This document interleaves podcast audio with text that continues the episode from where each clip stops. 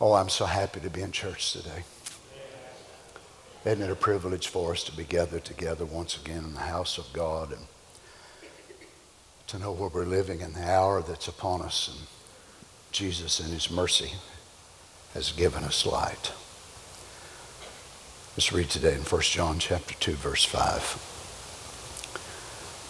But whoso keepeth his word in him verily is the love of God perfected. Hereby we know that we are in him. Now, what you notice, it's not enough to be able to know his word or to be able to even quote the word. But John says it's whoso keepeth his word. So we don't want to just know it. And it's much easier to get the truth than it is the spirit of truth. Somebody might give you a Bible, give you a book, a message book, or a tape, and you say, Well, I've got the truth. This, this is the truth. But the harder part will be getting the spirit of truth within your soul. Just as someone gave you that truth, someone else might come and take it away. But if you never get the spirit of truth in you, that's yours forever. 1 John 4:12 No man hath seen God at any time. If we love one another, God dwelleth in us, and his love is perfected in us. Verse 16 And we have known and believed the love that God hath to us. God is love. He that dwelleth in love dwelleth in God. Now notice, don't just have love, but you actually dwell. Love, agapeo, is your dwelling place. It's where you live. It's where you stay. So you don't move in and out. You love, you hate, you love, you hate. You fuss, you squabble, you argue, you fight. No, but you actually dwell in love. And the word dwelleth means abide, remain, continue to remain, not to depart, to continue to be present, not to become another or different. He that dwelleth in God, notice rather, dwelleth in love, dwelleth in God, and God in him. May the Lord bless his word. You may be seated.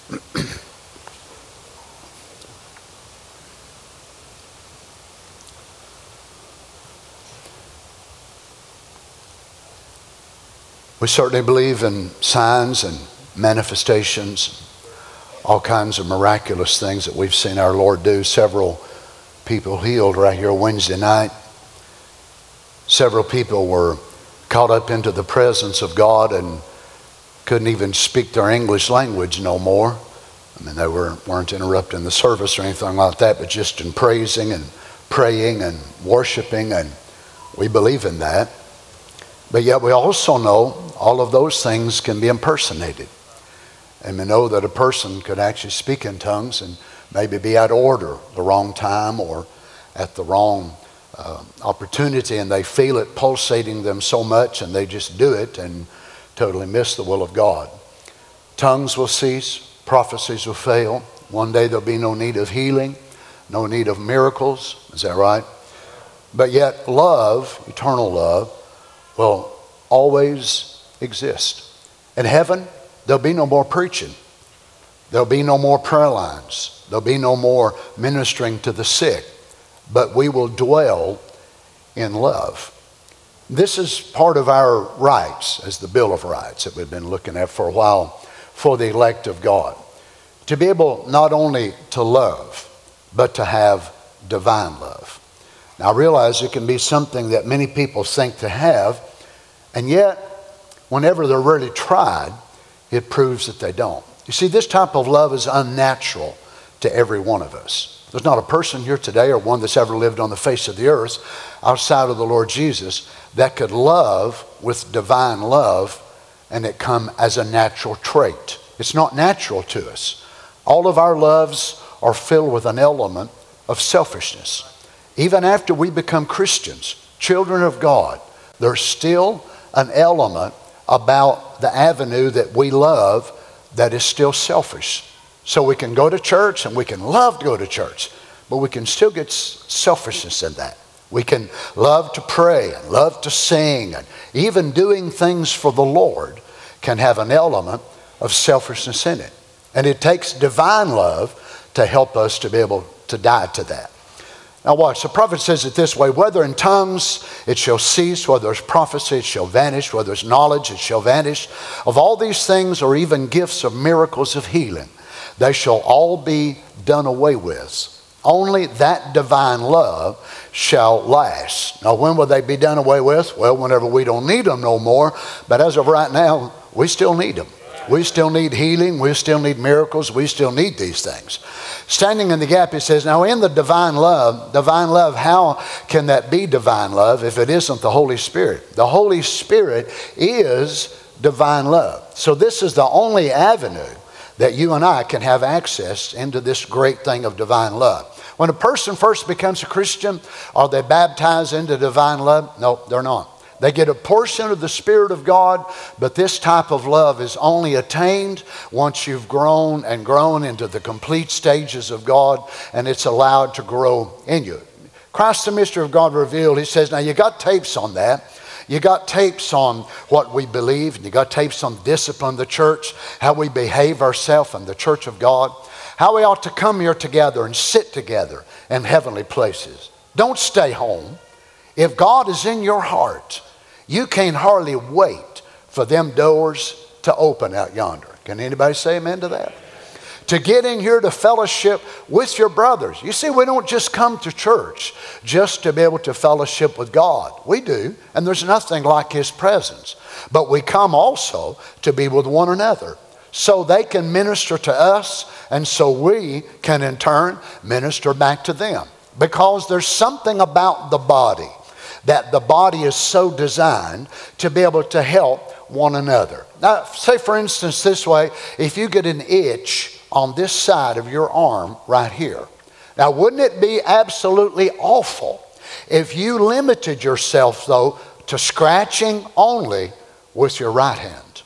Now, that would be real good as long as your right hand could reach everything else. But if you limit yourself to scratching only, oh, I only scratch with the right hand. It's going to be awful, I'm telling you.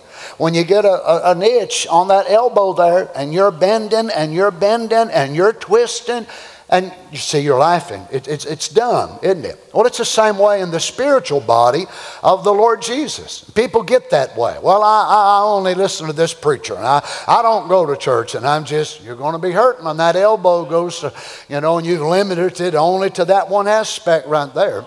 But God has placed so many different things in the body. And what's it for? It's not to minister to those who have the gifts, but it's to minister to those who need ministering to. So, myself, I want to receive everything that God has, don't you? Every aspect of the body. You know, whenever people look at that, and out in the world they can say they believe every word he said, and they don't even go to church. Well, they've not moved very far, really, have they?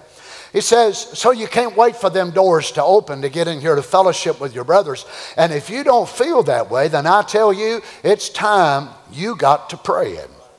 And the church said, because we're in the last days where the Bible exhorted us to, much more as we see the day approaching, to love one another with Christian love and with divine love. Now, notice some two different degrees of love. You said that's the thing that many people don't understand about love. That love is not just one open channel, but there's many degrees, many different types. And we know that it came from the eternal in the beginning, and as it started coming on down, it was like it got narrower and narrower as it came on down, and it finally comes into the very bottom of human love, lust and corruption and all that sort of thing. And the only way to ever get back up to the top is for the one at the top to pull us into himself. Now, we receive, thank God, Christian love for one another when we first start, but it takes God Himself to give us that divine love. Now, watch this. He says, with Christian love and divine love, to assemble ourselves together in heavenly places and Christ Jesus and love one another. This will all men know that you are my disciples. Now, I read to you a couple of weeks ago where the different historians in the time of the first century, second century, third century, on up to the fourth century, and it was one of the most notable things that the historians wrote. Now, they were not Christian historians, they were just Roman historians or historians from different uh, cities around the time frame of the Roman Empire, and they would write about the Christians. Now, they saw miracles and they knew they did signs and wonders and things like that. But one thing I've found that was a common thread among these historians was that they wrote about the way they lived and they wrote about the way they died. So they wrote about these Christians and how much love they had for one another. Now they knew that they raised the dead and healed the sick, but that wasn't the thing that really stuck out to them so much. It was that they loved one another. You remember, I quoted to you that one of the historians said that their master convinces them that they are brothers.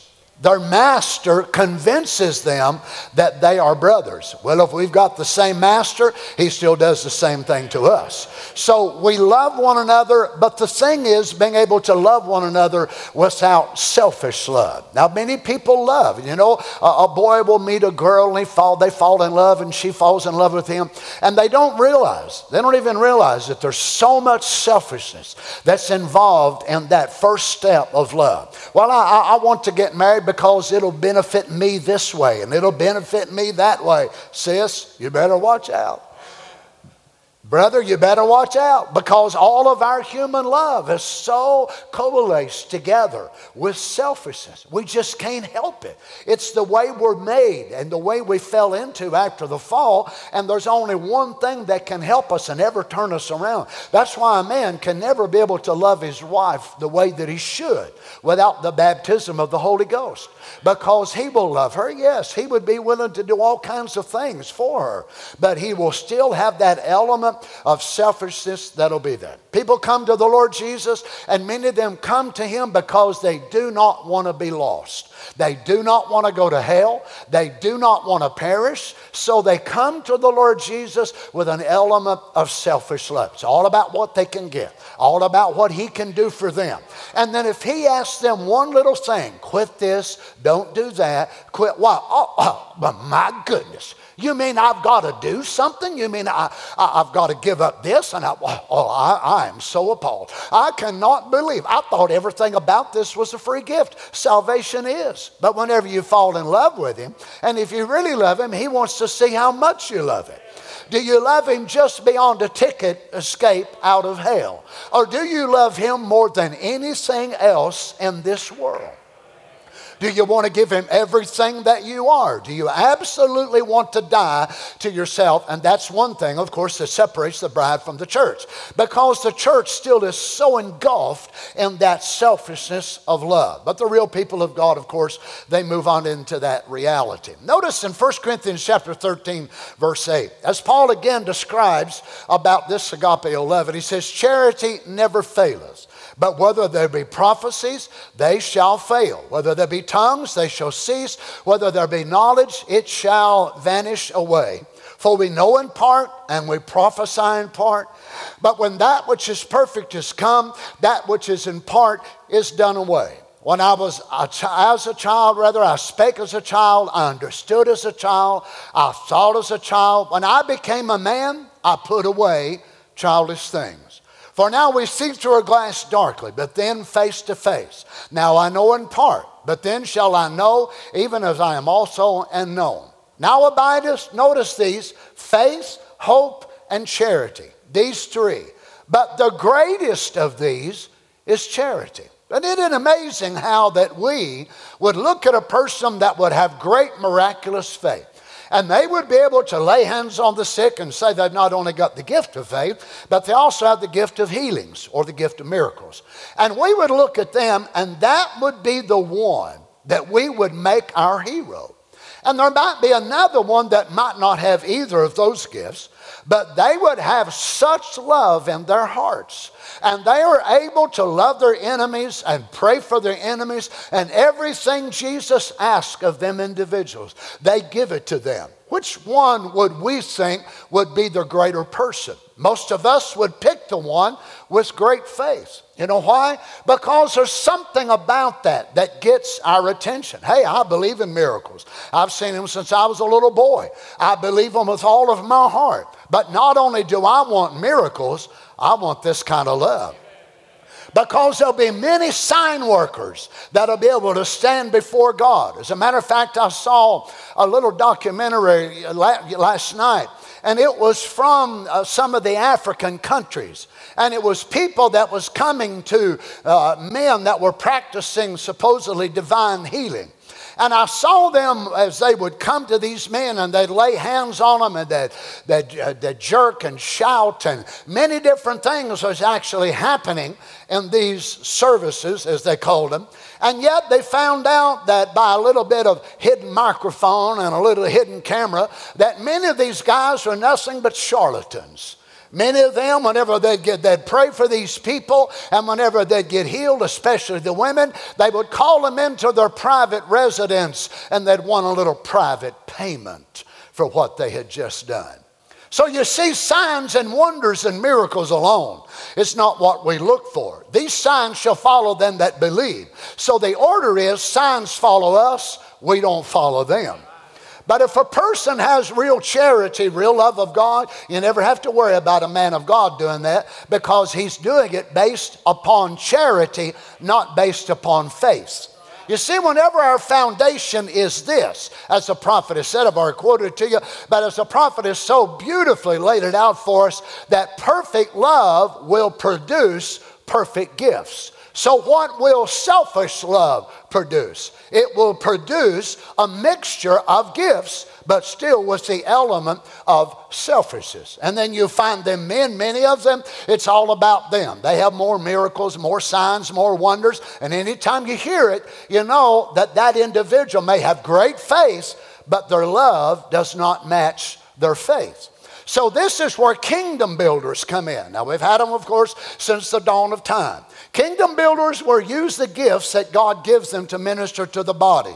But because they have such a degree of selfishness there left in their humanity, it's always about them and what I prayed for this one, and I prayed for that one, and I done this, and I done that, and I done something else. Oh, how God hates that sort of thing.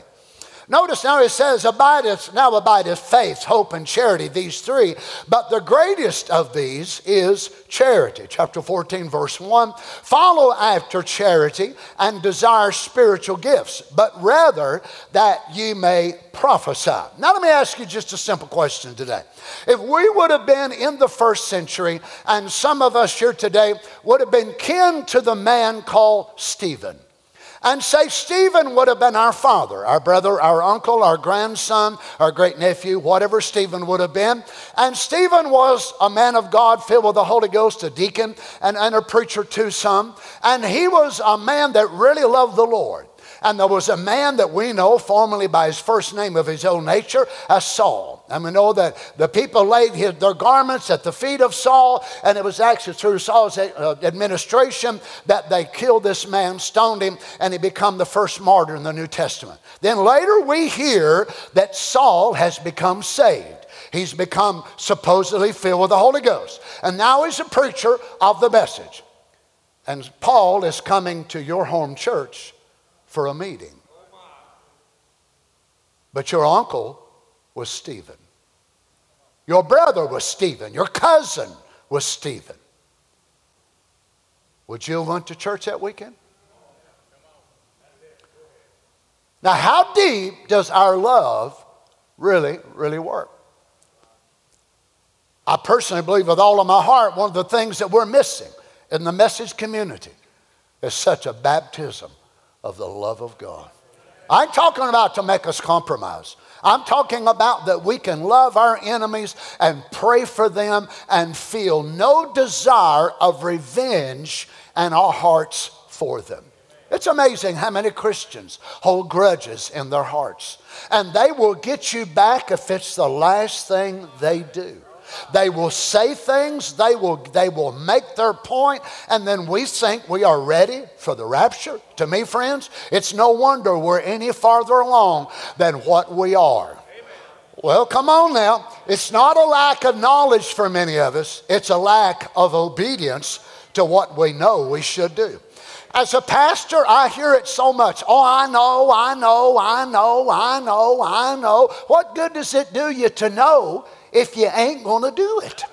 I know what I need to do. I know where I need to be. I know I need to do better. I know I need to do this. What good does it do if all we do is know it and we don't let it live itself out of our lives? Now think about it. So let's just let's just move our church now back to the first century. Word of Life Church is there, and we hear that this man Paul, so-called, has become converted, got the Holy Ghost. We still got our doubts, of course, and then we find out. You, no, no, wait a minute. Now you, have got to kid me, brother Donny. You, you, you've invited this man to come to our church to preach, and this man was actually the one who was responsible for getting my uncle Stephen killed. They laid their garments at his feet. Or could you have went there and really prayed through? And you could have said, God, help me. Lord, you say I'm on a struggle. Lord, I, I, I don't understand, but God, I, I, I want to feel toward that man with the genuine love.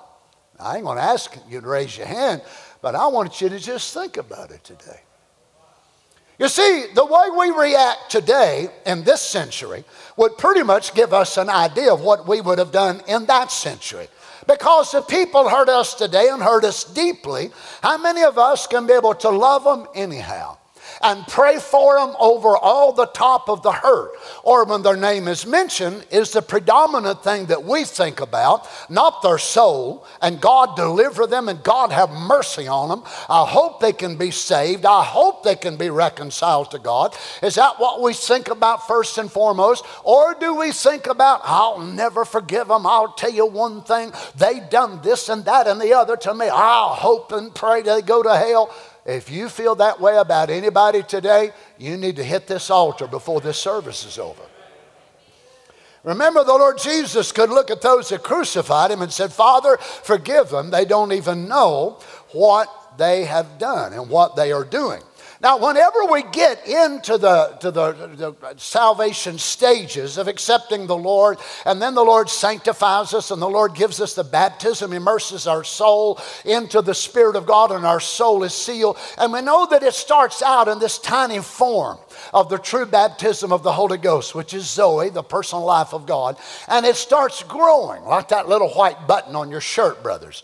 And it starts getting greater and greater and multiplies. And we think, oh my, I've arrived at this place and I'm really to that position.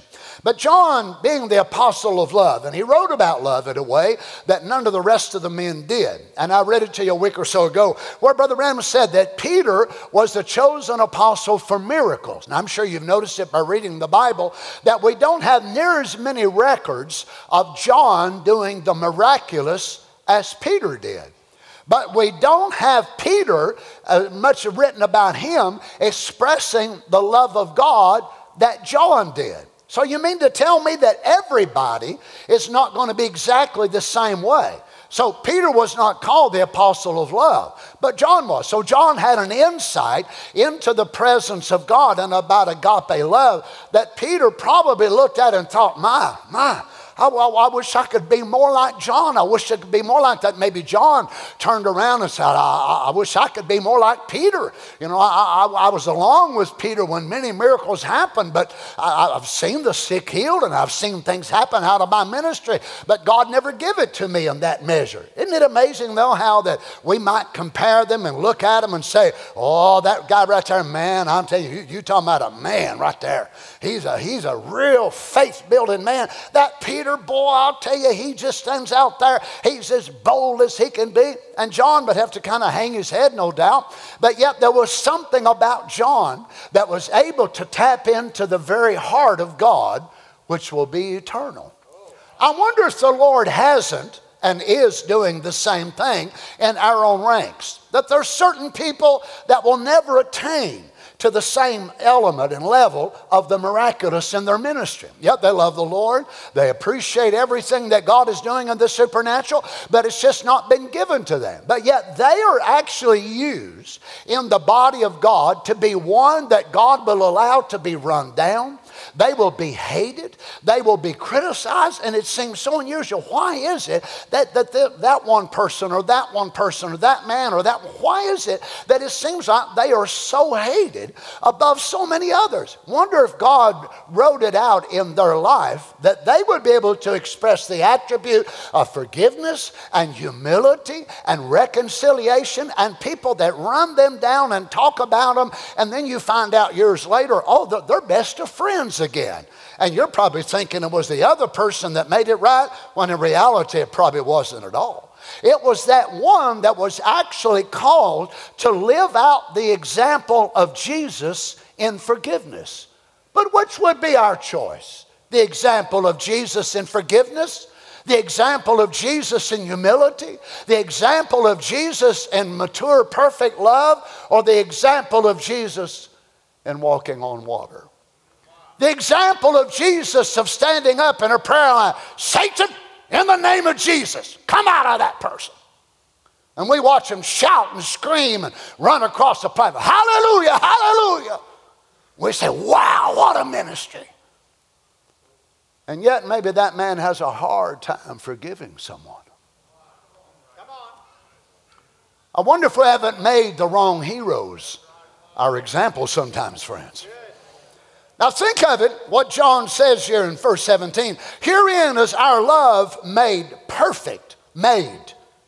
So it's not like it's given to you in perfect form when you initially receive it. But herein is our love made. So, this is the same maker that in the beginning created the heavens and the earth. And the earth was made.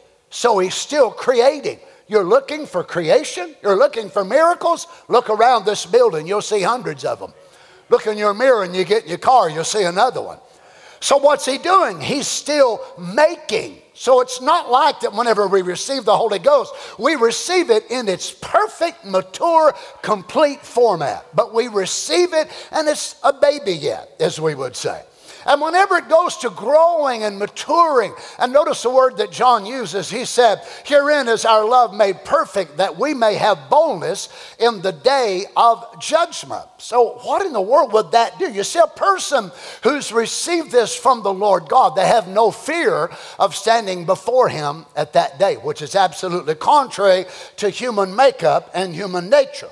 Who, which one here among us would not be fearful of your life standing before God, just humanly? How many's made mistakes? I'm talking about since you've been in church this morning.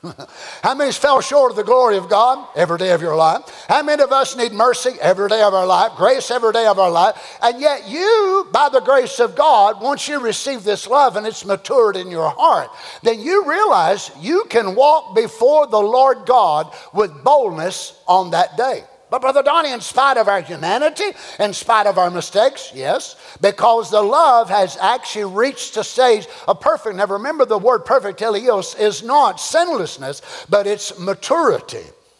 Now, notice John goes on to say that we may have boldness in the day of judgment because as he is, so are we in this world. How in the world can that even be? As he is, so are we in this present world. So we have the same traits that the Savior has right now, the same character the same molding, the same maturity. So we don't need to be alarmed at the prospect that we will walk up before the great judgment seat of Christ. Now remember, the bride never faces the white throne judgment, but we do walk before this seat of Christ whenever we will receive rewards for what we have done.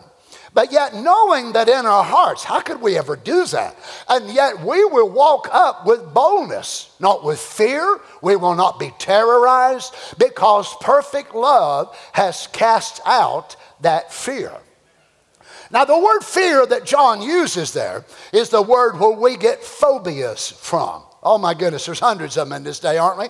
There's all types of phobias and fear. So the word that he chose to use was the word from phobia, but it also means a terror. Now he's not saying that we lose our fear for God. There's all types of fears that are built in our humanity that's actually good for us. So we hear a certain sound, we react. You know, somebody stops in front of you, three quarters of a second, your brain responds, your foot goes on the on the brake pedal. That's a fear that you always need especially with the drivers in this day. So there's things about that that we will always need, and perfect love will not take that out. You understand? But the fear that God wants to rid us of is the servile fear which a servant has, that a servant has. So the servant would be constantly terrified of his master that he would displease him, especially after the servant got married and then they would have children. Well, they would always hold that over their head that if the servant did something that displeased his master, that his master had the right to sell his wife and sell his children.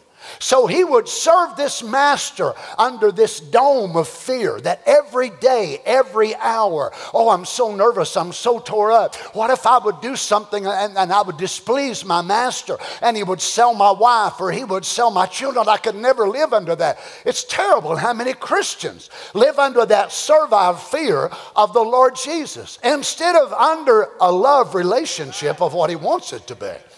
Now, I want you to notice here the prophet, he says, you might go to all kinds of emotions and carry on every way and call on the name of religion. The heathens do the same thing. But give me a consecrated life that's dead and rose again in Christ Jesus, who lives in the Shekinah glory with the love of God around them. That's the person I would believe that's going to be there. God, that's the kind of person I want to be. Put me beneath the veil. Under the blood of the Lord Jesus, take all your gifts that you have in the scripture, and the devil can impersonate every one of them. But he can't impersonate love. He can't impersonate. Now, you and I both know we've had friends, we've even had family members, and we've had people in the family of God. Oh, brother, I love you so much. Sister, I love you so much. And while they was telling you that, they was sharpening their knife to stab in your back. Well, come on, don't sit there and look at me like you ain't never had it happen to you. People can say that they can love you, but in reality, we don't, we don't prove our love just by our words, but we prove our love also by our deeds. So herein is the love of God made manifest. So the, the devil can impersonate every gift that God's got, but he can't impersonate love because love is genuine. The devil can't love. Think of this. The devil can't love. It's not in him. Angels. You imagine every person out here today that is living for the devil, they are serving a master that does care nothing for them. He does not love them. He cannot give them a heaven, he has no heaven. He cannot give them peace. He has no peace. He cannot give them love. He has no love. Can you imagine what the kingdom of hell is actually like? I've often wondered myself if we were privileged to be able to go down into that region where they are and hear them as they argue and debate and fuss and carry on. The prophet tells us in Victory Day the reason that, that we have wars is because the spiritual uh, aspect of it going on, that the spirits of nations get jealous of one another. So, say the spirit in Yemen will get jealous of the spirit of Israel, and the spirit of, in Iran will get jealous of the spirit in Israel. Seems like there's a lot of them demons jealous of Israel today, ain't they? So them demons over them nations, and where they all come from? Well, they come originally, they were angels of God. But his kingdom was built upon deception and deceit and division. So if that's the foundation of his kingdom, what's his kingdom going to be? Division, turmoil. How it must be down in hell that Satan constantly has to set them down and shut them up. How he has to constantly quit fighting, you devils, quit fighting right now. I'm sick and tired of it. Well, you shouldn't have never started this kind of kingdom in the first place if you didn't want it. But they cannot truly love. Neither can Satan truly love. Let me go a little farther. Neither can you. Neither can I.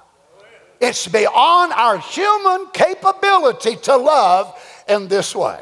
It's beyond us. There's no way to attain to it without a new birth. The devil can't love. That's one thing he can't do. When you get to a place that you love one another and all the world is dead, that's what we want, brother, sister. Now notice again, 1 John 4 18. Notice how John says, There is no fear. Look at the word there, the Greek word phobos, which is where we get phobia from. T- terror, dread, or that which strikes terror. There is no fear in love, but perfect love casteth out. My goodness, he's making this sound like it's the devil leaving. but perfect love casteth out fear. So the man who knows, or the woman that he loves God in his heart, can never dread him as a judge. Because you won't meet him as a judge. You'll meet him as a husband. A husband that gave his life for you. There is no fear in love, but perfect love casteth out fear. Because fear hath torment. How many can say amen to that? You ever get afraid of this or that or the other, whatever it is, and what does it produce? It produces a torment. He that feareth is not made perfect in love. Now, you see, whenever we become then a partaker of his divine nature, according to what Peter said, it carries a sense of the release of the judgment of God. And we know beyond a shadow of a doubt that we have passed from death unto life. We don't have that fear of ever having to stand before Him as a judge. And that fear of us being lost because that brings torment. Love implies affection, but fear implies repulsion. So, love, what does it imply? Affection and attraction. You understand that God is attracted to you? God is attracted to you. You know what gets his attention? The prophet said, keeping God's word is what gets his attention.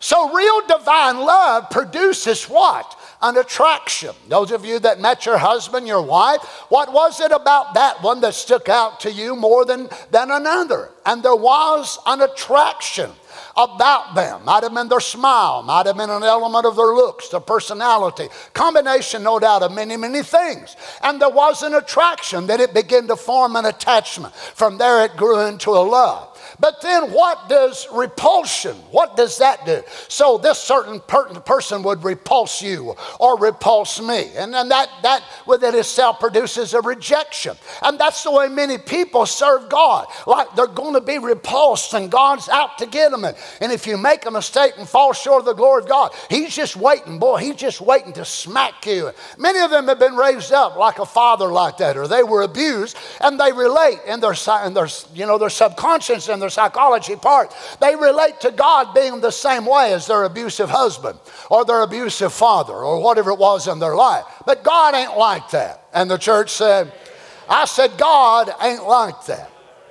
You see, God wants to be attracted to us, and God wants us to be attracted to Him. Then we would love Him so much that no matter what Satan would ever offer us in the world, would say, Are you kidding me? You think I'd ever want to leave this lovely Lord Jesus and walk out there with you? You ain't got no heaven. You ain't got no love. You ain't got none of these good things that God's, that's what God wants us to do. To where we, as the bride of Christ, when Satan offers us this and that and the other of the world, we look at him and said, there ain't no way. God don't want it to be to where the preachers have to stand in the pulpit with a big bull whip about 14 feet long to reach plumb on the back pew and, and just beat the time out of you every time you come to church. God wants the preachers to be able to be so anointed with his heart and with his love that their preaching will make us fall in love with the Lord Jesus more than we've ever been in our life. And we will not serve the Lord God because of chains and a big ball hung onto our leg, but we'll say, Praise God, I'm free. I'm free to love. I'm free to worship. I'm free to be what God wants me to be. I'm not held here by bondage. I don't know about you today.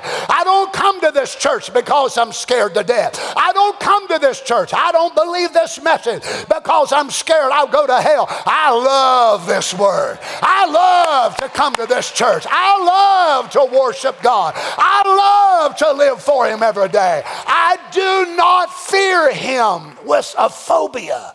I have no terror of God in my heart. Oh, I do have that element of fear, afraid that I might displease him somehow.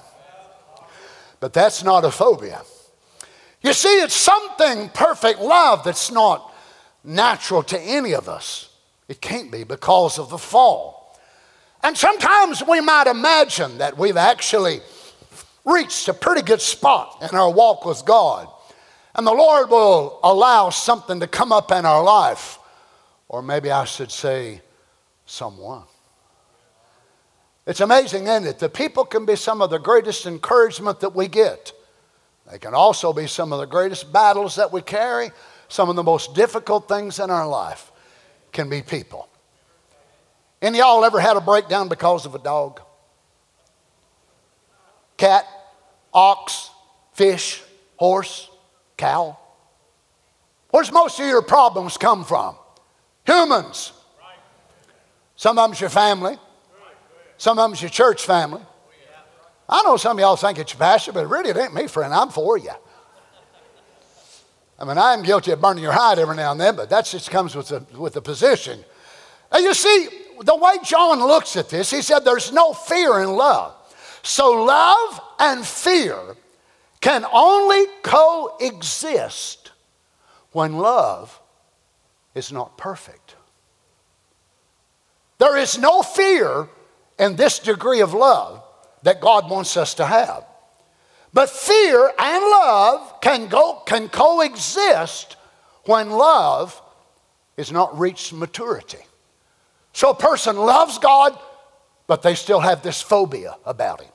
They love him, and they love, they love church, and they love the pastor, sort of, but they're scared to death of him. Go up there and speak to Brother Don. You kidding me? Lord, have mercy. You got two contrasts that are coexisting in your heart. So, love and fear can only coexist when the degree of love has never reached the state of perfection, maturity.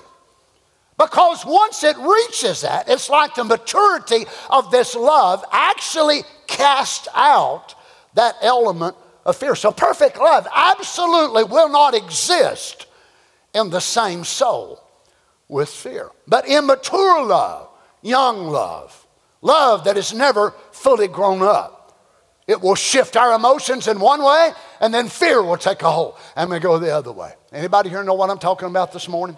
Anybody ever felt fear in love? Sure. Notice he said, There is no fear in love, but perfect love casteth out fear, because fear hath torment. He that feareth is not made perfect in love. So, love that is complete, when it reaches its proper extent of maturity, it will eliminate death. This is why Christians can face death and not be afraid. Can't you understand? This is man's greatest fear. It's death. Whenever we get the flu, whenever people got COVID, whenever this, that, and other happens, it's not just the thing of COVID itself, it's what COVID can lead to what? Death. So, what is it? Many of the diseases and things that people get, ultimately, sure, we think, well, I've got this disease or that disease. But what are we terrified of? That that disease would lead us to death. And whenever we look and think about it, that for a real child of God, facing man's greatest fear, how can they ever look at it in the face and actually laugh at it? Because their love has matured. Praise God. Brother Ron Spencer told me the other day whenever I saw him, a week or so ago it's been. Brother Charlie, many of you knew Brother Charlie, and some of you didn't, but Brother Charlie Spencer, I'll tell you, he was quite a guy.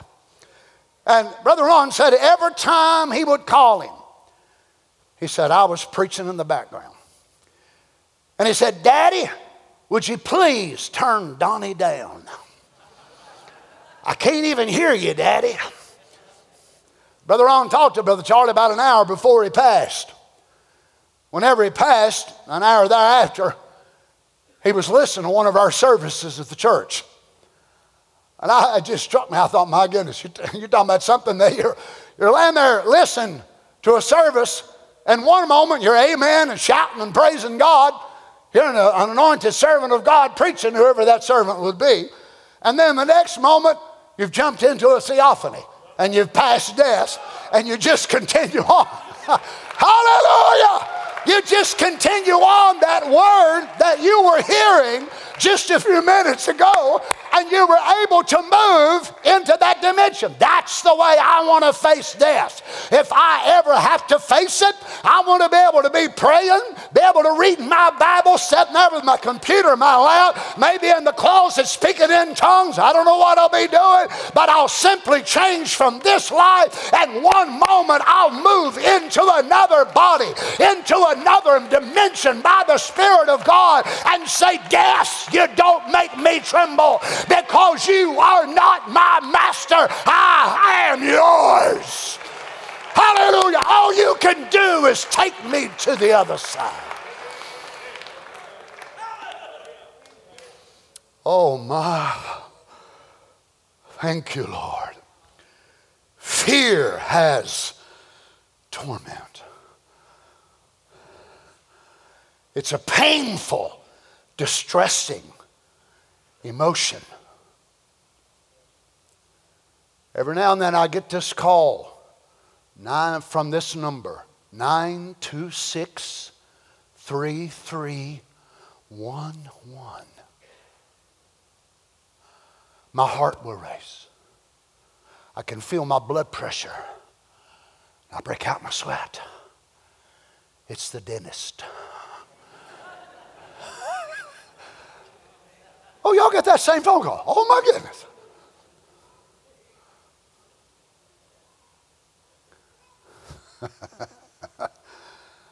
Perfect love will never take away the fear from a root canal. You understand what I'm saying? What is it about it that our bodies will react whenever we hear a certain diagnosis that the doctors will say, and a physical change will come over us in a moment? Oh, Lord God, help us, Father. You see, a true believer in the Lord Jesus does not have to fear the past, the present, nor the future. Because he took care of my past and he's with me here today. So therefore, it makes me where I don't have to fear my future. But there will always be these things around us. Now watch Paul in Romans 8:15 said, "For ye have not received the spirit of bondage again He's talking to Christians. So you've not received the spirit of bondage again to fear. The spirit of bondage again to fear. So the word bondage is slavery, the condition of a slave. So why would we want to be free from the slavery of sin and then come under a so called slavery under the name of Christianity?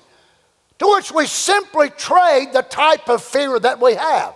So it's the fear from the devil, and we switch it to the fear of a God who has been painted to us by preachers themselves that don't really love him right.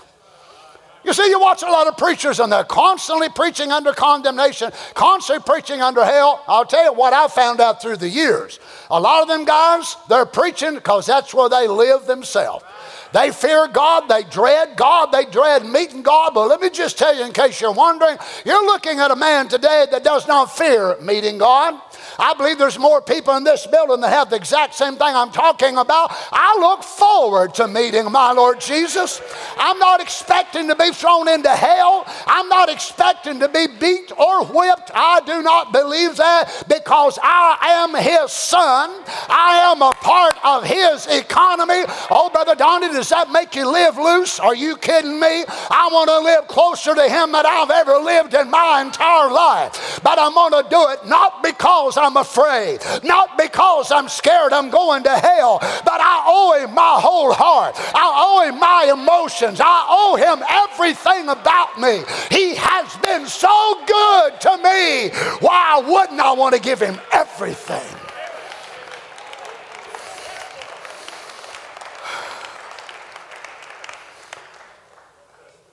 For ye have not received the Spirit. So you see, there's a spirit that comes with bondage.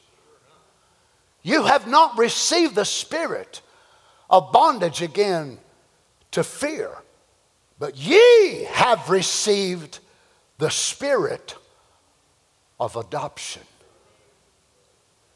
Wow, how different the spirit of adoption is. The feeling of affection, love. In other words, I'll say it in a way so you can relate to it. If God had a refrigerator, your picture would be all over it. Y'all relate to that, right?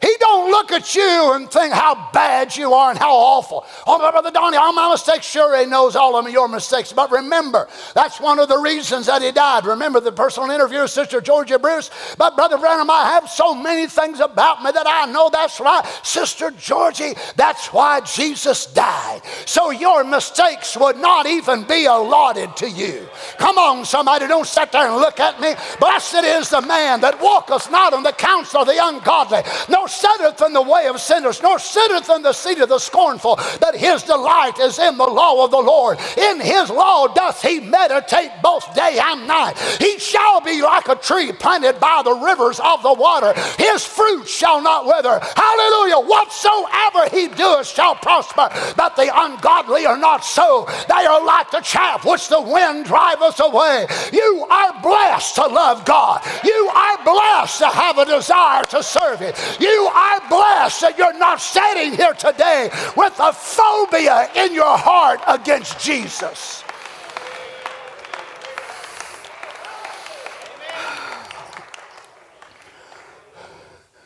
You see, the spirit of adoption is the spirit of being accepted. Not the way you and I think of adoption, that somebody goes down to an adoption center and they adopt somebody else's child. But this is the placing of sons. God didn't adopt you from the devil. The devil just had your body and God had your soul.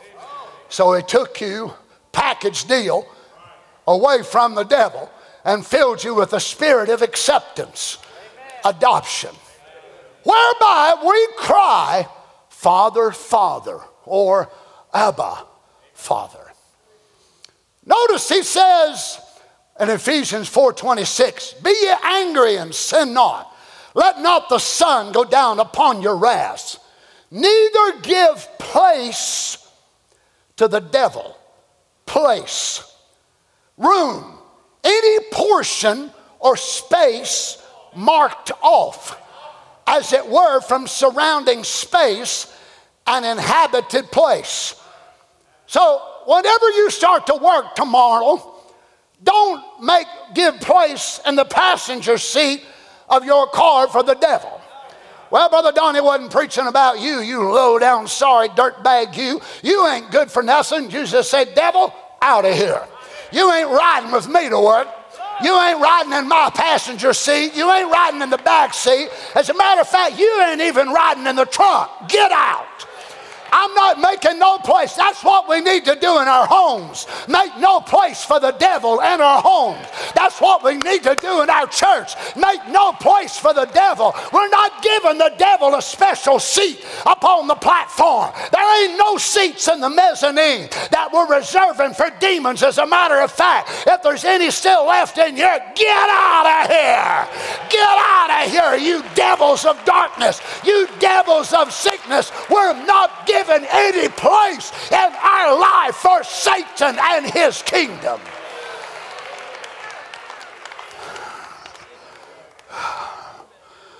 Hallelujah. Let me change now. Another right that we have as the people of God is a right to the mind of Christ. A right to the mind of Christ. Watch this in 1 Corinthians 2:16. For who hath known the mind of the Lord? Now he asked a question. For who hath known the mind of the Lord that he may instruct him? But we have the mind of Christ. So he asked the question.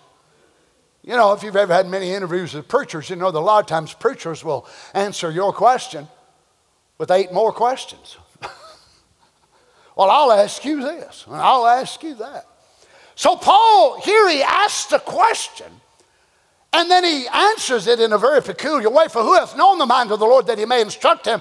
But we have the mind of Christ. And the meaning of the word is understanding, judging, the capacity for spiritual truths, the faculty of perceiving divine things, of recognizing goodness, and of hating evil. I find this to be amazing because there are so many church people that do not have this mind. Because they cannot differentiate between something that is right and something that is wrong. So one preacher will say, you know, this, this, this, this, this, and this is right. And then another one will say the exact opposite. And then people will sit there and think, well, which one are we supposed to believe? Well, I don't know what to believe. Well, I was totally convinced that, that this, and then I heard this man say something different. Now I'm just so confused. I don't know what to believe. And their whole life, for many of them, that's the way they are. Flip, flop, flip, flop, back forth, back and forth. And yet they carry Bibles, they've got books, they got the message on their phone, and they still don't know what to. Don't you understand what's missing? It's the nous of Christ, the mind, the faculty, which can only come by a new birth, to be able to look at something that looks identical, can look like an identical twin. But the mind of Christ can differentiate between the two. And a person trying to use their sensations or their emotions or whatever, or well, I, I, just patronize this brother. He's always been one of my favorites, and I really like this guy. But someone with the mind of Christ has the faculty which is beyond themselves to discern between right and wrong, and yet you look at it and it might look identical. It may feel right. It may seem right. It may look right, but the mind of Christ in you says, Watch that. They're leaving out this word. Then they'll leave out this one. Then they'll leave out that one. Praise the Lord. But we have the mind. Now, if you want to notice this, that Paul says we have. So, already in the first church age, now remember, this was the Alpha bride. So, God had started doing what He desired to do in the Old Testament, but the law would not allow it. And that was the Spirit of God to come inside not only the prophets, but the mystical body of the believers. So, they had received, an element of them had received the mind of Christ. So, it's the power of considering and judging soberly, calmly, and impartially. So, in other words, they won't judge a situation if it's, you know, the pastor's pet. Then the pastor's pet gets special conditions, and, you know, and, and then everybody else, you know, there's no, the mind of Christ never does that. And everybody said, Amen. a particular mode of thinking and judging thoughts, feelings, purposes, and desired. So he has endowed those of us that have received the token life inside of our soul, he has endowed us with his own personal ability. Listen now, his own personal ability to be able to discern. Praise be to God. So we're capable of separating truth from error. Thank you, Jesus. Notice again in Philippians 2 5 the aspects of the mind. Let this mind, same English word, but a different Greek word altogether. Let this mind be in you, phroneo, which was also in Christ Jesus. Now look at the meaning of the word here. To have an opinion of oneself. God knows we all have that. And most of it's wrong. Now let this mind be in you. To have an opinion of oneself, to think of oneself, to be modest, not let one's opinion, though just, of himself exceed the bounds of modesty. Now, this was the mind that was in Christ Jesus. Now, would you notice how Paul says this? Let or allow. You see, this is something that will not automatically just blow out of you. But we must allow God, through this mind of Christ, to no matter what God ever does through us, how great the work God may be that He uses us for. But we, not the people around us, but us, keep it in the bounds of modesty. And somebody said, who being in the amorphe of God, thought it not robbery to be equal with God. Now, who was he? The Word, the amorphe of God. And he thought it not robbery to be equal with God, though he was God in a human body. But he did not consider it robbery, which is to take something away from God. He looked at it as an exact transfer of riches. It was not robbery for him to say, When you have seen me, you have seen the Father. That was not robbery. Now, for a person to say, I'm a child of God, I'm this and that and the other, and they're not living a life that's worthy of a child of God, they just robbed the Christian title. But Jesus did not look at it as robbery to say, I am the way, I am the truth, I am the life, and no man can come to the Father but by me. Lord, Philip said, Lord, show us the Father. And Jesus saith unto them, Philip, Hast thou been with me so long a time and don't know who I am? It was not robbery. But yet, he was God, but in supreme authority of his position, he never acted like he was. Why? He lived beneath his position. How did he do that, Harry? It was a mindset for the service that was required. He must condescend. You see, for him to do this when his bride comes, hallelujah. For if we believe that Jesus died and rose again, them which sleep in Jesus will God also bring with him when he comes.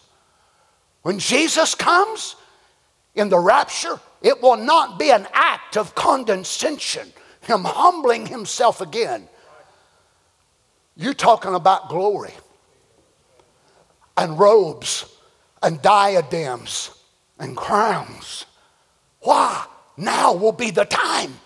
But when he's on earth, he needed this mindset.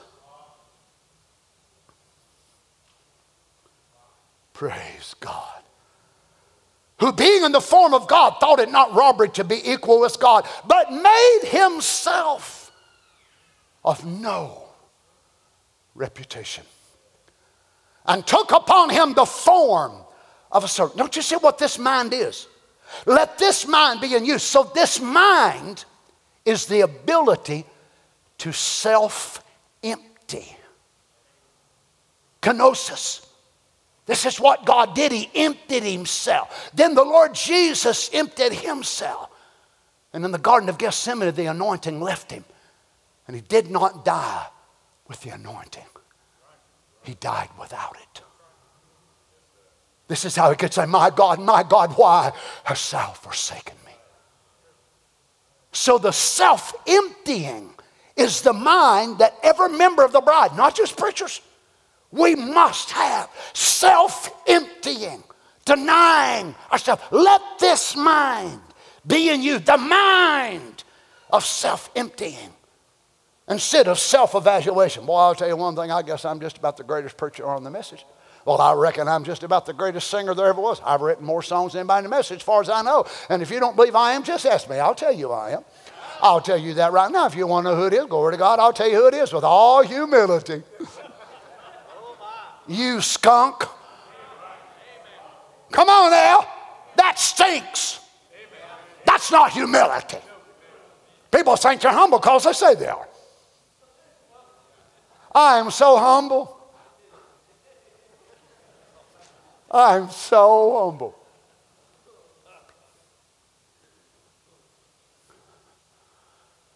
How many of us in our church today have the mind of self emptying? If we would be looking for people here in the church today that every other service your name would be mentioned either by me or somebody else, or you would be recognized for this or recognized for that, or this or that or the other. I wonder how many of us would say, that's what I really like to.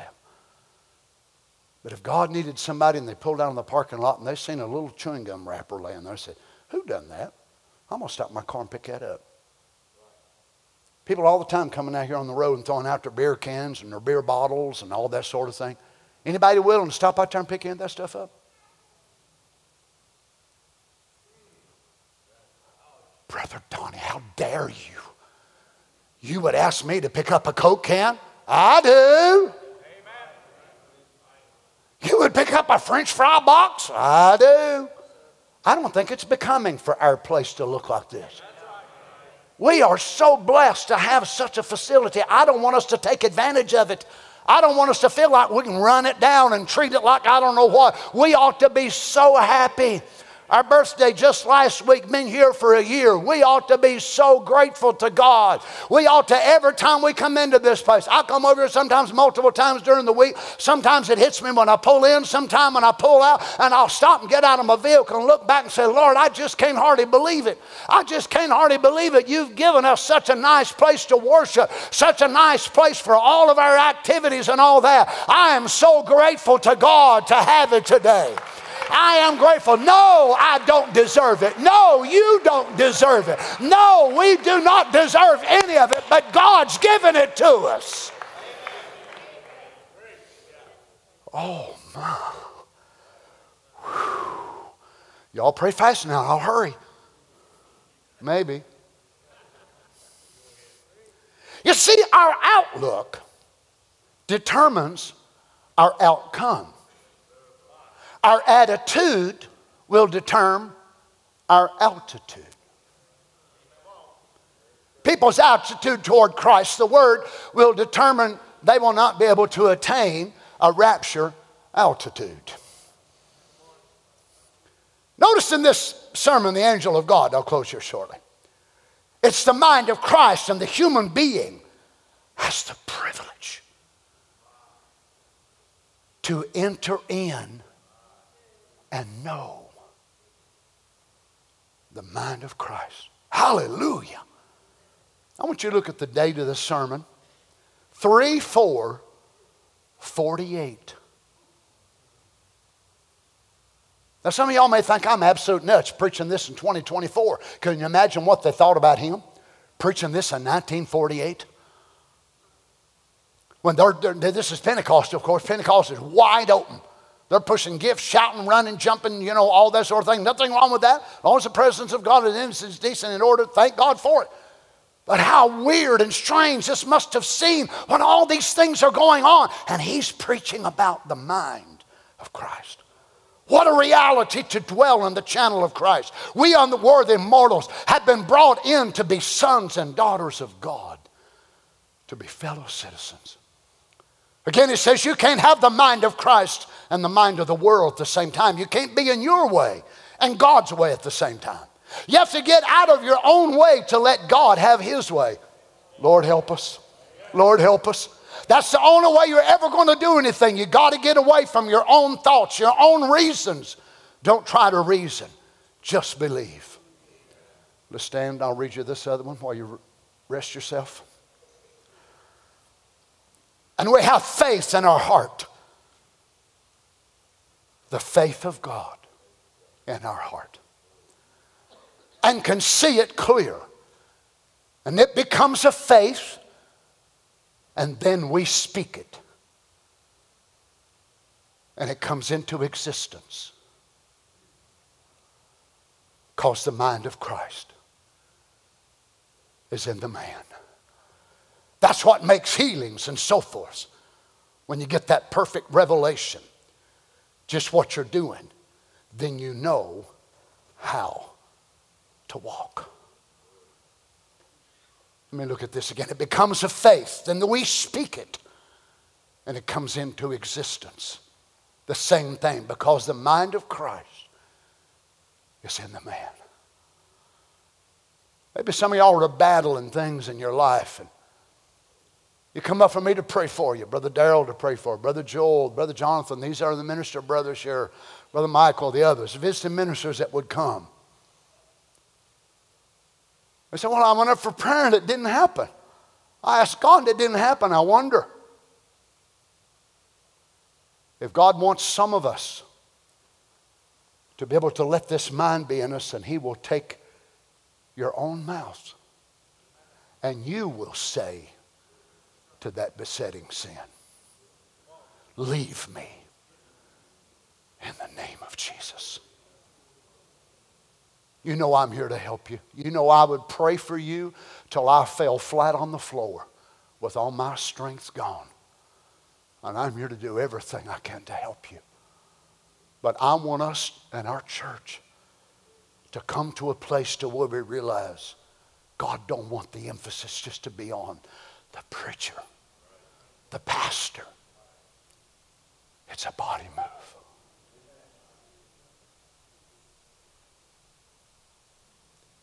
So I'll go back to this elbow that's itching. Now, my head could scratch it, but it's going to be a mite awkward. And y'all going to laugh at me if I do it. Or I can take a part that's been appropriated to be more beneficial. I've been told by a couple of brothers, but I was told about it the first time from Brother Perry Green. He was talking about Brother Branham talking about the fivefold ministry. And he named each one of these fingers, you know what they were. And he said that this was the prophet. And he said, Notice, Brother Perry, how the prophet can work with the pastor, the evangelist, the teacher. Isn't it amazing? If you try to, you know, try to, it's, it's hard to do. Don't do it now, but do it when you get home later. Look how hard it can be sometimes getting this little guy but notice how the prophet can work with all them other folks so smoothly. So there ain't going to be one pastor in the message that everybody's going to hover around. There ain't going to be one evangelist. Come on, somebody. There's only one man, really, that all the bride is going to be under his headship and his position. And all the rest of them will work like this until they get big headed and think they don't need him no more. I hope we never get that way in our church. Where God's message through his prophet can always be so alive in our hearts. We bow our heads?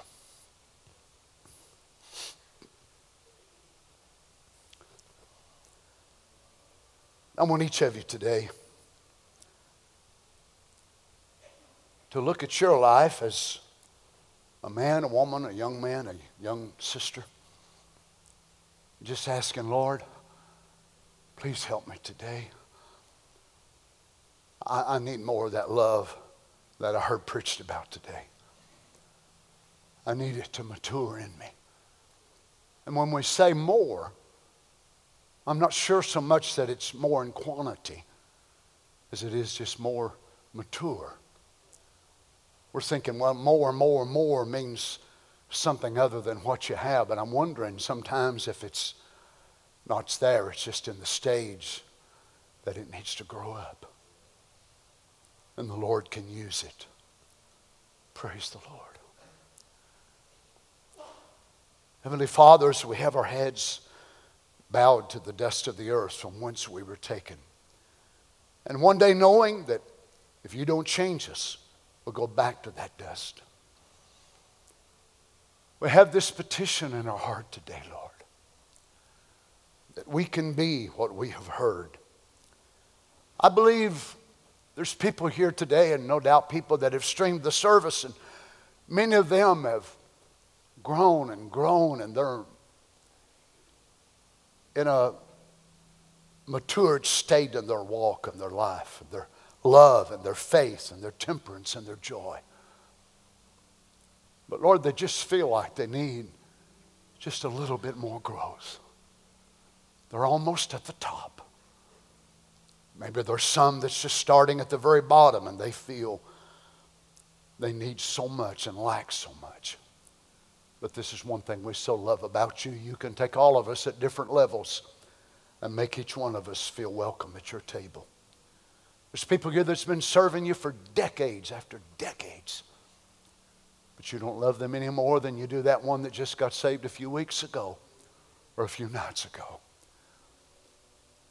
Lord Jesus, I pray you would help us to have your mind for our church what we think you want our church to become. No doubt every person here would have their idea and their opinion.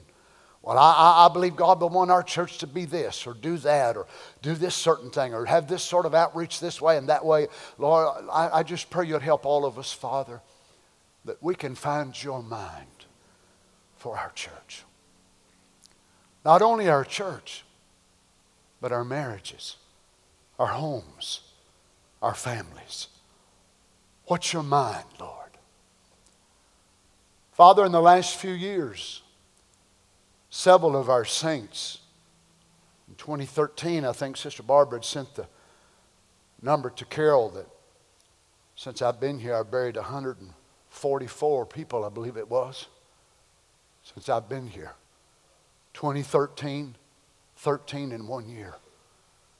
That's left behind widows, widowers, some daughters that are motherless, some boys that might be motherless. Maybe they feel all alone and lost today. They don't know what the rest of their life is to be. They need your mind, Lord. So, what about our sisters?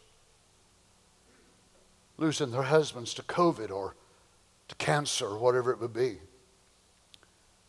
A real daughter of God that focuses so much of our life around her husband, and then all of a sudden, he's gone. What do they do with the rest of their life? They truly need your mind, Lord, to help them. My four little granddaughters here today, Lord. How they loved and still do love their mama.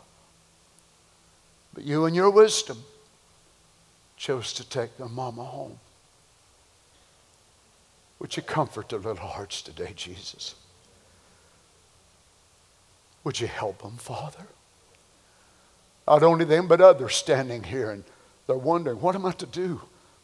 Maybe some will finish high school here in five or six months, whatever it will be, and they're pondering, what should I do? Which way should I go? We need your mind, Lord. As the pastor of this church, Lord, as for now, I, I want your mind for us. I want your mind for us in this community, in this area, of what we're to be, what we're to do. I know this, I cannot believe it would ever be in your mind for us to pull away from the message of the hour. It cannot be in your mind for us to compromise so we could pack this place out. I'd rather there be three here and it packed out with the Holy Ghost than plumb full of people and no presence of God. Oh, Jesus, don't never leave us, please, Father. I don't believe you will as long as we never pull away from your word. We need your mind for the future. Lord, among the message community, there's such divisions among us. Doctrines and this and that and the other that's dividing. Oh, how the preachers need the mind that was in Christ Jesus. How we need your mind to direct us as a message community, as a message body. Help me, Jesus. Help me. Help our church. We didn't choose to be a church that would influence people around the world. I never chose to be such. Was left up to me, you know I would stop the internet today and never broadcast another service as long as I ever live. Because with that comes such responsibility. We need your mind, Lord. Brother Rob, Brother Joe with the young people. What do we want for our young people? Help us, Father. Every minister here, the deacons, the trustees, the Sunday school teachers, help us, Father. We want to just turn this into another denomination or another shell of where God used to be. No, Lord. We welcome you, Lord Jesus. We welcome your healing, your deliverance, your power. Father God, help us. Help us, I pray, Lord. Give us your mind. Your mind of direction, your mind of judgment, your mind perception, the faculty of supernatural perception to pick up on right and wrong. Help us, Lord God. We worship you, Father.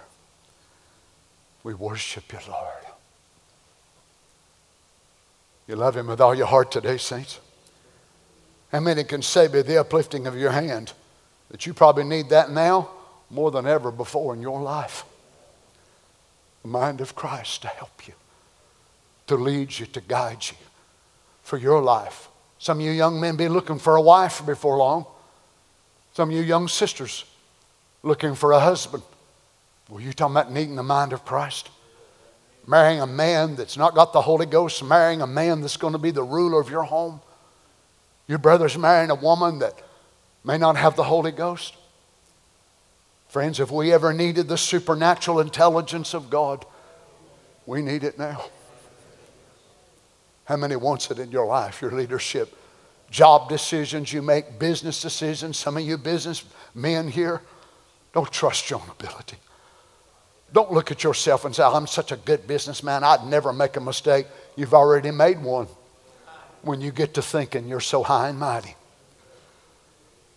Oh, Lord Jesus, help us today, Father. Would you mind laying your hands on one another? Let me just tell you here. Wednesday night we did this. And there's a brother come to church, he's standing here today, told me, I talked to him on the phone, said he had this splitting headache. Whenever I had the saints to lay their hands on one another, a couple of people laid their hands on him. I think actually Brother Darrell went to him too. When prayer was made, the headache left him immediately. These signs shall follow them, not just the preachers. Let's pray for one another.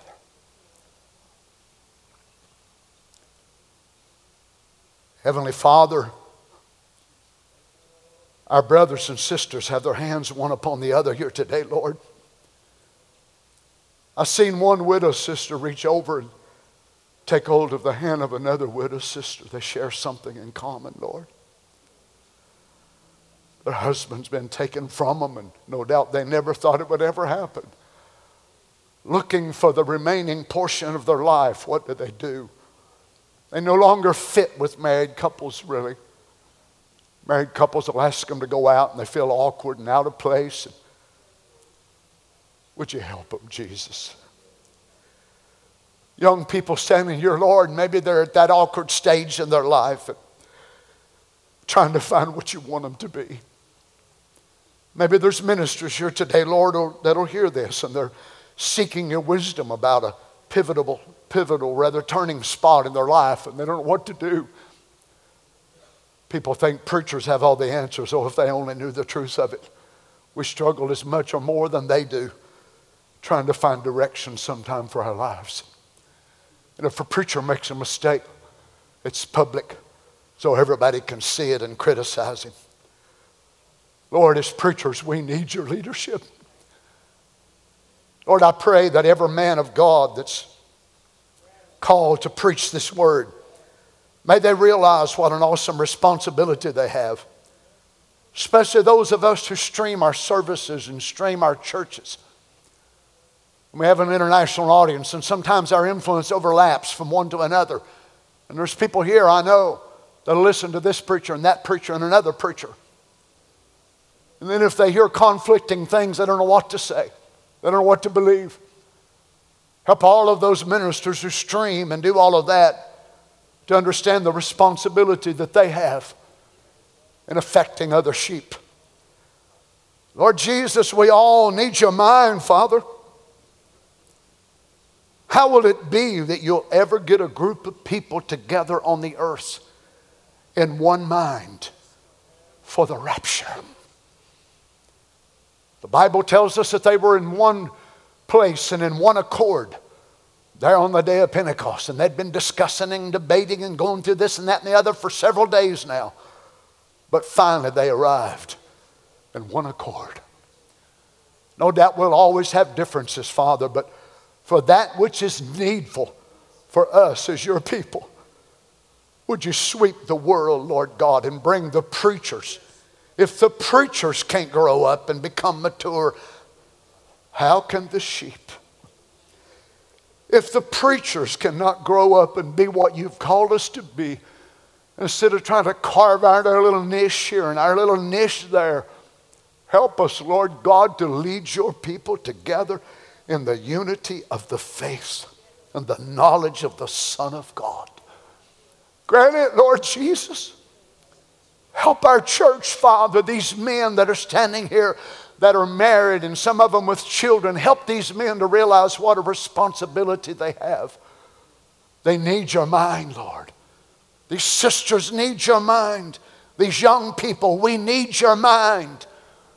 Oh, Lord God, help each of us here today, I pray, that we can find your mind, Lord, for our lives, for the rest of our journey, for what we're to be, where we're to go. Help me, Jesus. I stand in greater need than all of these people here today. Help me. I stand in a fearful place. Oh Lord, I'm not afraid that I'll be lost. I'm not afraid that you'll cast me out. But I just get so afraid that I'll miss you somehow. I'll miss your direction. You know how I am back there in the office. I, I walk back and forth and I pace and I, I get so torn to pieces before I come out. I'm afraid I'll say something that won't please you or I'll eliminate something that I should have said and one soul didn't get what they come to church for. Help me. I need you, Jesus. I need you. Hallelujah, hallelujah. How many feels that way about your walk with God? Can we just raise our hands now? You've prayed for one another. Can we just raise our hands now? And let's just focus on us. Lord, help me. Just in your way, Lord. Help me. Help me, Father, that I can have your mind. Help me that I'll never think of myself higher than I'm supposed to be, and always with that element of modesty. If I would err, Lord, if there's an error toward modesty, let me err that way.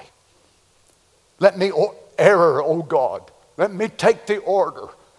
Let me take the order of condescension. It's the same man, Paul, here that we read about also told the saints that they would condescend to brothers of lower degree.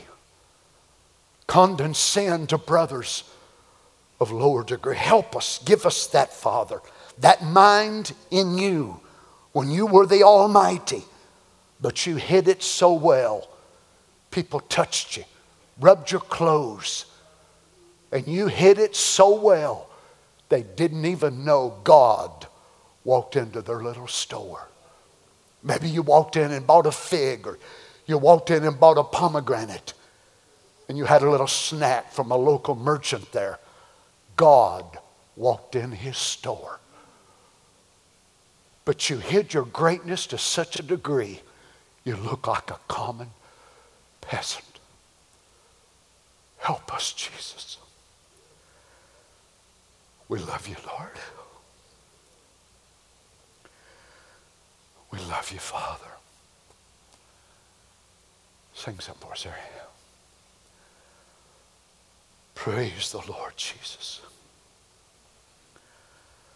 Praise the Lord Jesus. Thank you, Heavenly Father. Praise your name, Lord. We've opened up the pages of your worship word, Jesus. Thank you, Father. and we heard the preacher preach the sermon. Yes, Lord. I want to become what I've heard. Yes, I do, Lord. I do. In front of me, I see Christ living image. That's what we're walking toward. Yes, Lord.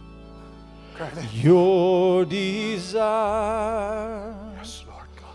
for my life For my life. Listen to the words now. is to have the life of Christ life of live in me. Not my life and yours, but yours and yours alone. You, Father, let your kingdom come as I let your will Amen. be done. Let your kingdom come as I let your will be done, Father. Your desire. For my life is to have the life of Christ live in me. Not my life and yours, but yours and yours alone. Father,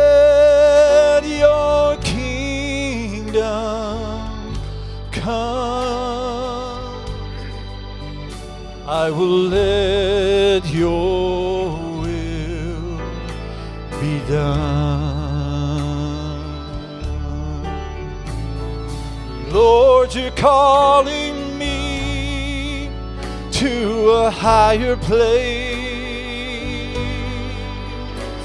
to walk with you each and every day. As I pray and read my Bible, you will keep me in revival and lead me into a body change. Your desire for my life is to have the life of Christ live in me. Not my life and yours, but yours and yours alone. Father,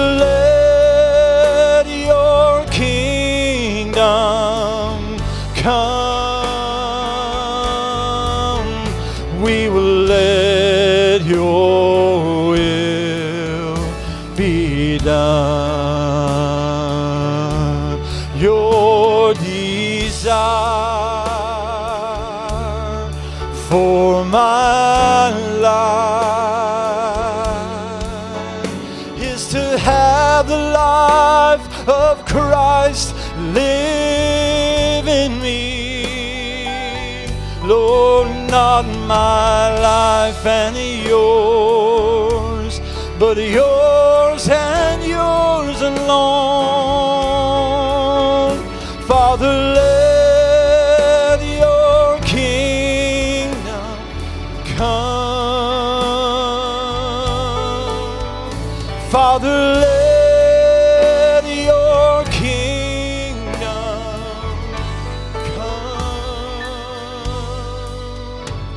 I will let your kingdom come.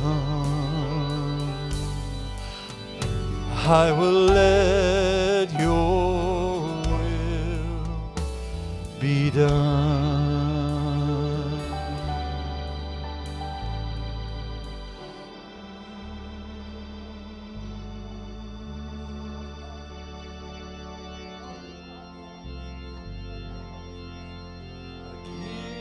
myself away.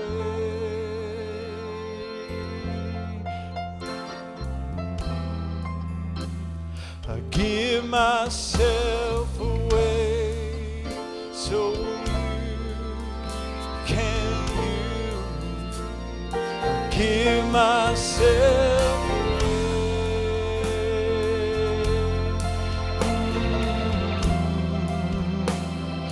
give myself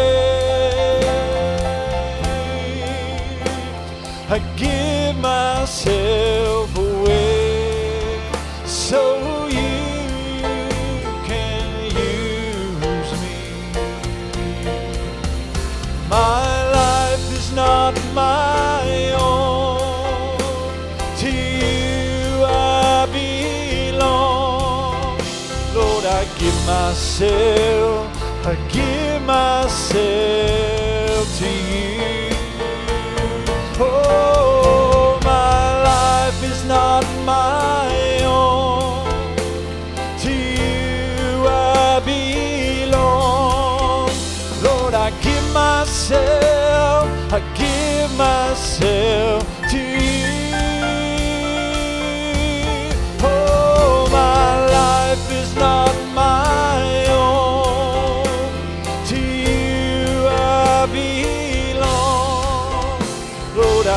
Myself, I give myself to you. I give myself. God, let's just worship Him together, shall we?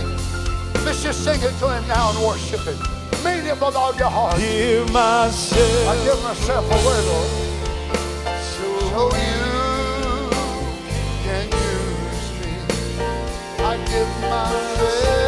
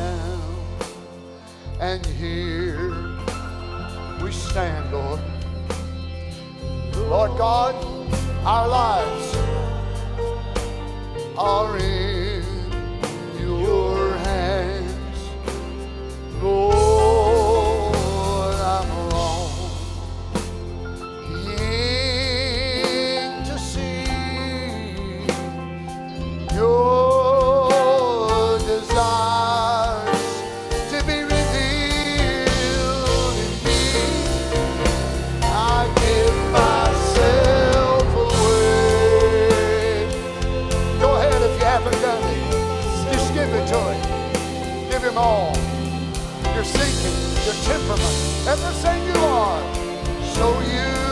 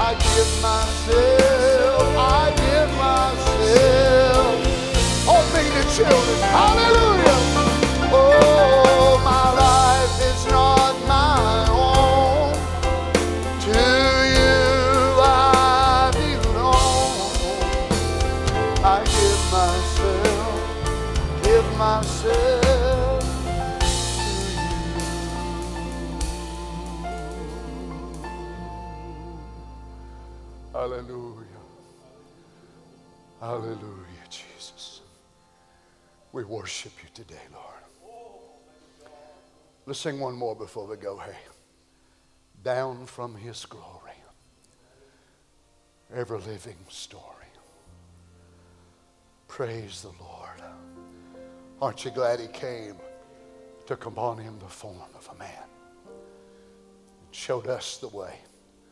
Let's sing it together. God bless you. I love you in the Lord. Down from his glory,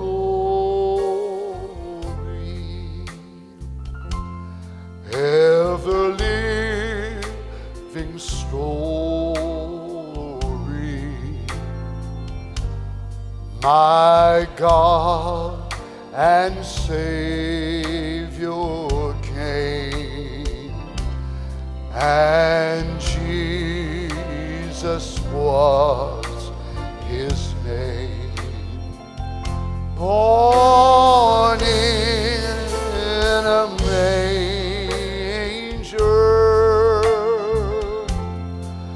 to his own a strain.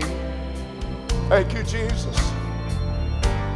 A man of sorrows, tears, and agony.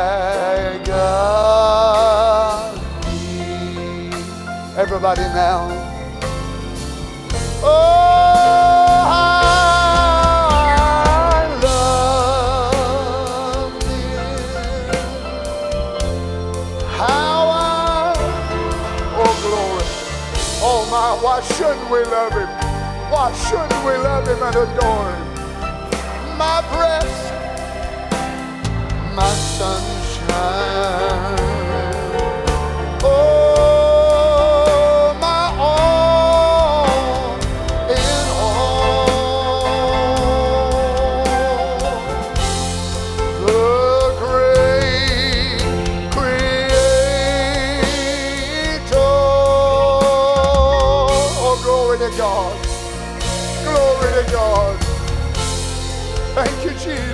Thank you, Jesus.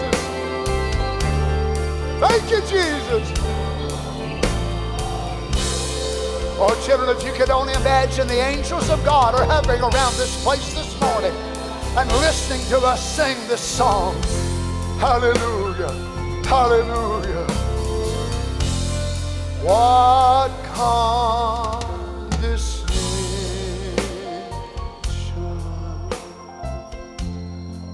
bringing us redemption. Thank you, Lord God. That is, oh yes, Lord God. This is the kind of shape we was in. Not one faint hole inside. God gracious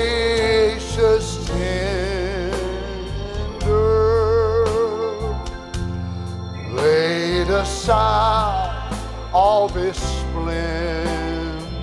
I love this part. Stooping to woo, to win, to save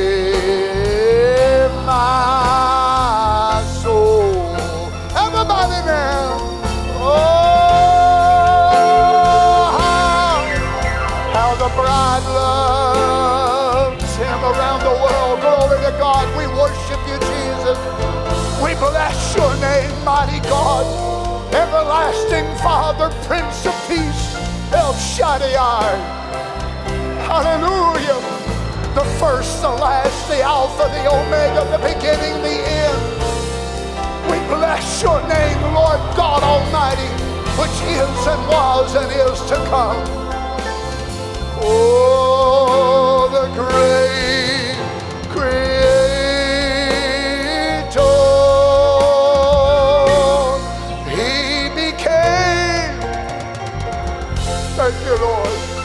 Thank you, Lord God. Thank you, Jesus. And all, all children, how beautiful that sounds.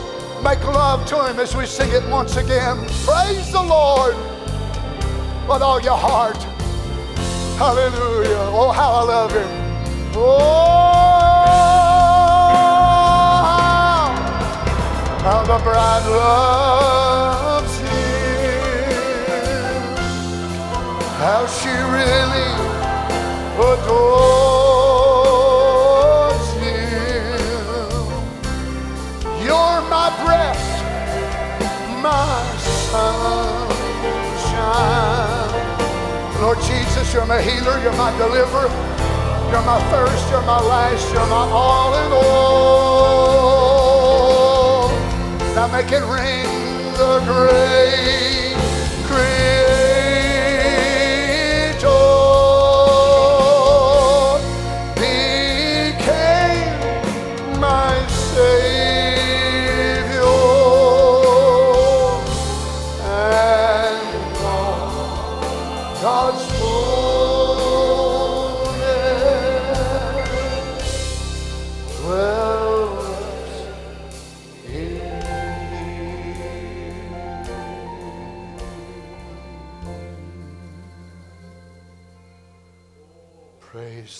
Jesus. Brother Joel Brown, come sing for us about going up yonder. That's where we're heading in it by the grace of God. How many can say it's been good to be in the house of the Lord today? Oh, praise the Lord. Praise the Lord.